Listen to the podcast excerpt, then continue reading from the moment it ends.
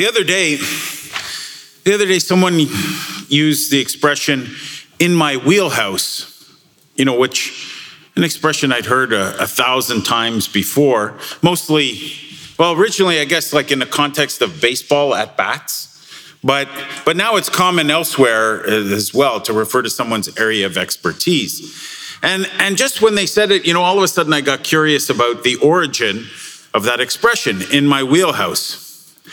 And so it, I looked it up because probably, you know, 25% of the time of my time spent on Google is looking up things like that. That's what I like to do. But it's sort of, but so I looked it up and not surprisingly, uh, it's a nautical phrase that, and it's because there are tons of common expressions that are that are nautical in origin. Things like toe the line, taken aback, pipe down, and others. They're all nautical in or- origin. But I looked up in my wheelhouse, and that refers to the, the small covered part of a bridge on a ship, particularly ships in the 1800s, you know, that housed, you guessed it, the steering wheel or the ship's wheel.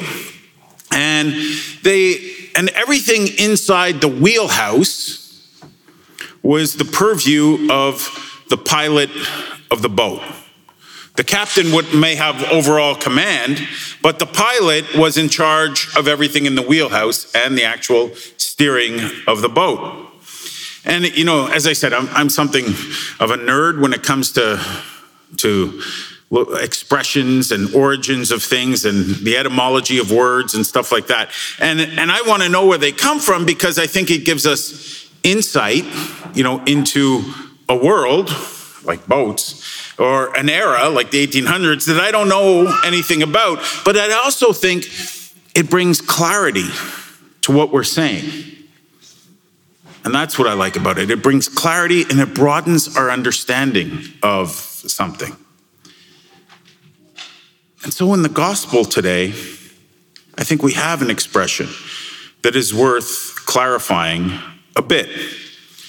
John the Baptist says about Jesus today Here is the Lamb of God who takes away the sin of the world. And Lamb of God is something we use all the time. It's an expression we, we say an awful lot at Mass. You know, we said it as part of the Gloria at the beginning of the Mass. You know, we said, Lord God, Lamb of God, you take away the sins of the world. In a little bit during the communion rite, three times we're going to sing, Lamb of God, who takes away the sins of the world. And right after that, I'll show everyone the consecrated host and I'll say, Behold the Lamb of God. Behold him who takes away the sins of the world. So obviously, those words of, of John the Baptist are central to the liturgy to what we do here at Mass. And they're central to our understanding of who Christ is for us. And yet, because we use Lamb of God so often, I think we have a tendency to, to gloss over the, the, the, expression or to forget the depth of the meaning that those words contain and the power of the imagery it contains, or it conveys, rather. So let's look at this idea the Lamb of God who takes away the sin of the world and see if we can't restore some of its power and meaning for us. You know, lambs were one of the traditional sacrifices in the temple in Jerusalem. And, and John the Baptist's father, John the Baptist says those words, his father, Zechariah, was a priest in the temple and would have made those sacrifices. But the origin of this sacrificial lamb for the Jewish people goes even further back than that. It begins at Passover. Now, if you've ever been invited to uh, a Passover meal, they probably aren't going to be serving lamb not nowadays. I don't know why, but but they don't serve lamb anymore. You know, they'll serve brisket and latkes and matzo ball, and but but at the original Passover, lamb was the central part of the meal was essential to it at the original Passover. And you may or may not remember the story of the, the, Hebrew people being delivered from slavery in Egypt. But about 1500 years before Jesus, God sends Moses to free his people from slavery. And there are, there are a series of plagues that, that befall the Egyptians in an effort to get Pharaoh to free the Hebrew people. The tenth and the final plague was this horrible plague that every firstborn male in Egypt would die. Not just the people, but livestock as well. Every firstborn male would die. And so Moses tells his people to get packed and ready to flee, but to avoid the plague touching their homes, they were to sacrifice the lamb and place the blood of that lamb on their door. That way, the plague would pass over their home, hence the name Passover. And this terrible plague affects all of Egypt, except those who put that blood of the lamb on their door. And, and it's then, finally, that Pharaoh sets the Hebrew slaves free. And in fact, he expels them from Egypt. And that's why they end up in the desert, making their way through the desert to eventually the promised land. That sacrificial lamb takes on an important meaning from that point forward for the Jewish people. And it isn't simply an offering to God, just like any other offering to God that they make. The sacrificial lamb has, has a redemptive quality to it as well, meaning that they're, they're spared from death by the blood of the lamb. And at the same time, they're freed from oppression and slavery because of that same lamb. So the imagery of the sacrificial lamb pervades all of Judaism throughout the centuries. It can be found all over the Old Testament in the, in the Bible as well. And so it's in this context, knowing this, knowing fully what that means, saying the Lamb of God, it's in this context that John the Baptist calls Jesus the Lamb of God who takes away the sin of the world. Now, John the Baptist may not know the full extent of what that will entail, but he does recognize the Messiah, that the Messiah will have to offer himself, will have to sacrifice himself, so that we can be freed from the consequences of our sin. And so, Jesus, who was sinless, is the new Passover lamb. He's killed because of our sin, and he offers to pay the price for those sins himself when he gets up on that cross. So when we say that he is the Lamb of God who comes to take away the sin of the world, we're saying that Jesus is the perfect sacrifice offered by God and to God so that the plague of sin and death might pass over each and every one of us or at least the eternal consequences of that sin might be passed over, and that we too might eventually enter the promised land. When we say Lamb of God, we're saying so much about God's immeasurable love for us that he sent his son to be that lamb. We're saying so much about Jesus' atoning sacrifice on the cross. And we're saying that because of the Lamb of God, we can enter into the kingdom of God, into the promised land. Now, John the Baptist is the first to recognize Jesus as the Lamb of God.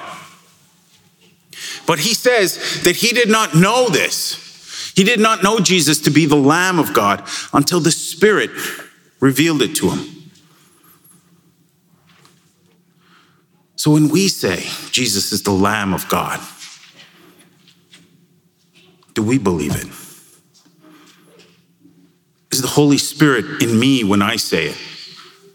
Is the Holy Spirit in me moving me to say with real conviction that Jesus is the Lamb of God who comes to take away the consequences of my sin? Do I believe that the promised land, that, that eternity with the Father, with Jesus, is something I can now enter into because of the Lamb? And if I'm being honest, when I say Lamb of God, sometimes, yes, it is with that spirit. And sometimes, no. Sometimes they're just words. The Lamb of God is just some words that I say or sing. But sometimes, yes, I am filled with the Spirit.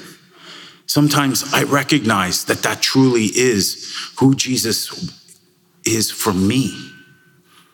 Sometimes I get a little overwhelmed with those words. Sometimes I, I start, I, I, I almost I almost can't get through it saying Lamb of God because I recognize that it's for me that he came, that that Lamb of God was sacrificed for me. That he stripped himself of his glory to become a human being like one of us. That though sinless, he took our sins on the cross with him. And that he did that for me, he did that for you. And in those moments, when I truly am filled with the Spirit and say, Lamb of God who takes away the sin of the world, I realize that at that moment I am being John the Baptist. I am recognizing God in our midst. And you are too. In those moments, in those moments filled with the Spirit together, we are a church full of John the Baptists. And that is something awesome. That is something to celebrate. That is, that is a reason to come here each and every week, if only to be able to say, Lamb of God with conviction. Now, if only we were able to be John the Baptist, not just here for a few moments in church, but if only we were able to be John the Baptist when we go out from this church into the world. Because John the Baptist was the one who announced Jesus' presence, presence but it was also said of John the Baptist that he made straight the way of the Lord. Make, make his path straight, Mark says. Now, I don't need to look up the, that expression to understand make his path straight. Making his path straight means not only talking about Jesus, about what he's done for me, but also making helping to make it easier for him to encounter other people as well. Too often, for too many of us, myself included, it's been a circuitous route to encounter Jesus Christ. It's been a circuitous route to understand that he is my Lord and that he came to save me that that sacrifice was for me, that it wasn't just some generic thing that, he, that was done. You know, I, I only became a priest when, when I was 39 years old. That was 13 years ago. And so in that 13 years, I've, I've learned a lot. I've, I've grown a lot as a priest. I think I'm pretty good at it. Really? I was hoping for a reaction.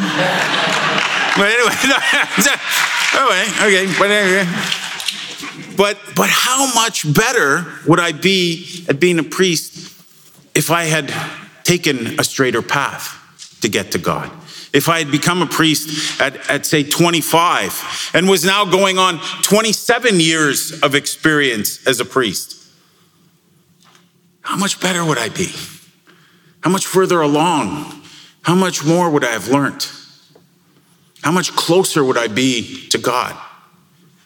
And, and I know God is able to use all those years, all those, those, all that time on that circuitous route, that He's able to use all of that. He's able to use that for, for my benefit, for the benefit of others now. Just like He's able to use whatever circuitous route you've been on to get to God.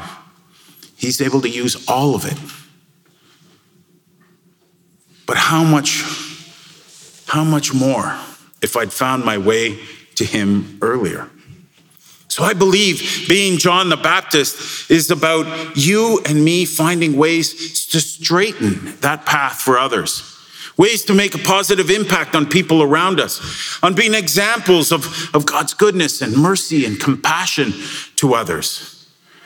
It's about working for God's justice and, and his peace and his righteousness while letting people know why you're trying to make their lives better, why you're trying to build the kingdom. Because Jesus has made your life better and you want to help others to experience that too.